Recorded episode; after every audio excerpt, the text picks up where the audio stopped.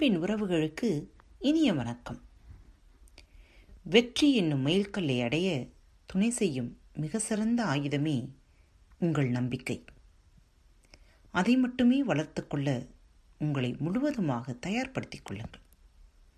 இன்றைய நாள் இனிய நாளாக அமையட்டும். இன்ஜினியரிங் படிச்சிட்டும் ரொம்ப நாளாக வேலை கிடைக்காத இன்ஜினியர் ஒருவர் டாக்டர் ஆகிடலாம் என்று கிளினிக் ஒன்றை திறந்தார். வாசலில் ஒரு போர்டு எழுதினார். எந்த வியாதியாக இருந்தாலும் ஐநூறு ரூபாயில் குணப்படுத்தப்படும். உங்கள் வியாதி குணமாகவில்லை எனில் ஆயிரம் ரூபாயாக திருப்பித் தரப்படும். இதை கவனித்த மருத்துவர் ஒருவர் இந்த போலி இன்ஜினியர் டாக்டரிடமிருந்து ஆயிரம் ரூபாயை பறிக்க உள்ளே சென்றார். டாக்டர் என் நாக்கில் எந்த சுவையும் உணர முடியல. நர்ஸ் அந்த இருபத்தி மூணாம் நபர் பாட்டிலில் இருக்க மருந்தை இவர் வாயில மூணு சொட்டு விடுங்க என்றார் இன்ஜினியர் டாக்டர். நர்ஸ் அவர் வாயில் மருந்தை விட பிறகு ஐயோ டாக்டர் இது பெட்ரோலாச்சே என்று அலறினார் இவர். Very good. இப்போ உங்களுக்கு சுவையை உணர்த்தும் நரம்பு நல்லா வேலை செய்ய ஆரம்பிச்சிடுச்சு உங்களால் எல்லா சுவையையும் உணர முடிகிறது. ஐநூறு ரூபாய் ஃபீஸை எடுங்கள். உண்மையான டாக்டர் வேறு வழி இல்லாமல் ஐநூறு ரூபாயை தந்துவிட்டு வெளியேறினார். ஆனாலும் ஆயிரம் ரூபாயை பெரும் முயற்சியை கைவிடவில்லை.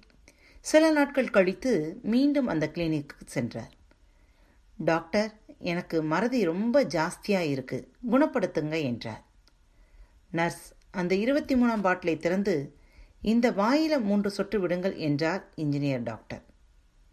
ஐயோ டாக்டர் அது பெட்ரோலாச்சே என்று அலறினார் இவர். Very good. உங்கள் மெமரி பவர் நல்லாயிடுச்சு. ஐநூறு ரூபாய் எடுங்க என்றார் இந்த முறையும். ஏமாந்து போன மருத்துவர் சில நாட்கள் கழித்து மீண்டும் வந்தார். எனக்கு கண் பார்வை சரியில்லை. மருந்து தாங்க டாக்டர் என்றார். சாரி இதுக்கு என்கிட்ட மருந்து இல்லை. இந்தாங்க ஆயிரம் ரூபாய் என்று ரூபாய் நோட்டை நீட்டினார் இன்ஜினியர் டாக்டர். இது ஐநூறு ரூபாய் நோட்டாச்சே என்று பதறினார் இவர். Very good. உங்கள் பார்வையும் நல்லாயிடுச்சு. எடுங்க ஐநூறு ரூபாயை என்றார். நீதி பிழைக்க தெரிந்தவன் எப்படியும் பிழைத்துக் கொள்வான். சிரித்து பழகுங்கள்.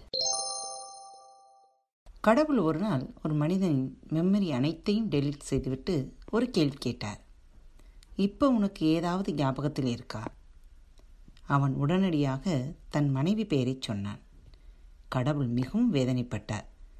கம்ப்ளீட் ஃபார்மட் அடித்த பிறகும் வைரஸ் போக மாட்டேங்குதே அப்படி என்று கழுதை சொன்னது என் முதலாளி என்னை ரொம்ப அடிக்கிறான். அதற்கு நாய் சொன்னது அப்போ எங்கேயாவது ஓடி போக வேண்டியது தானே? கழுதை மீண்டும் சொன்னது அப்படித்தான் நினைத்தேன். ஆனால் முதலாளி பொண்ணு படிப்பில் எப்போ மார்க்க குறைவாக வாங்கினாலும் இந்த கழுதைக்குத்தான் உன்னை கட்டி வைப்பேன் என்று சொல்கிறார். அதான் கொஞ்சம் வெயிட் பண்ணி பார்க்குறேன். நம்பிக்கைதான வாழ்க்கை?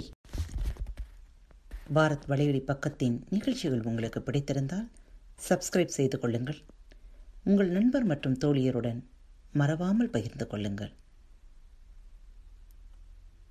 இப்படிக்கு உங்கள் அன்பு தோழி.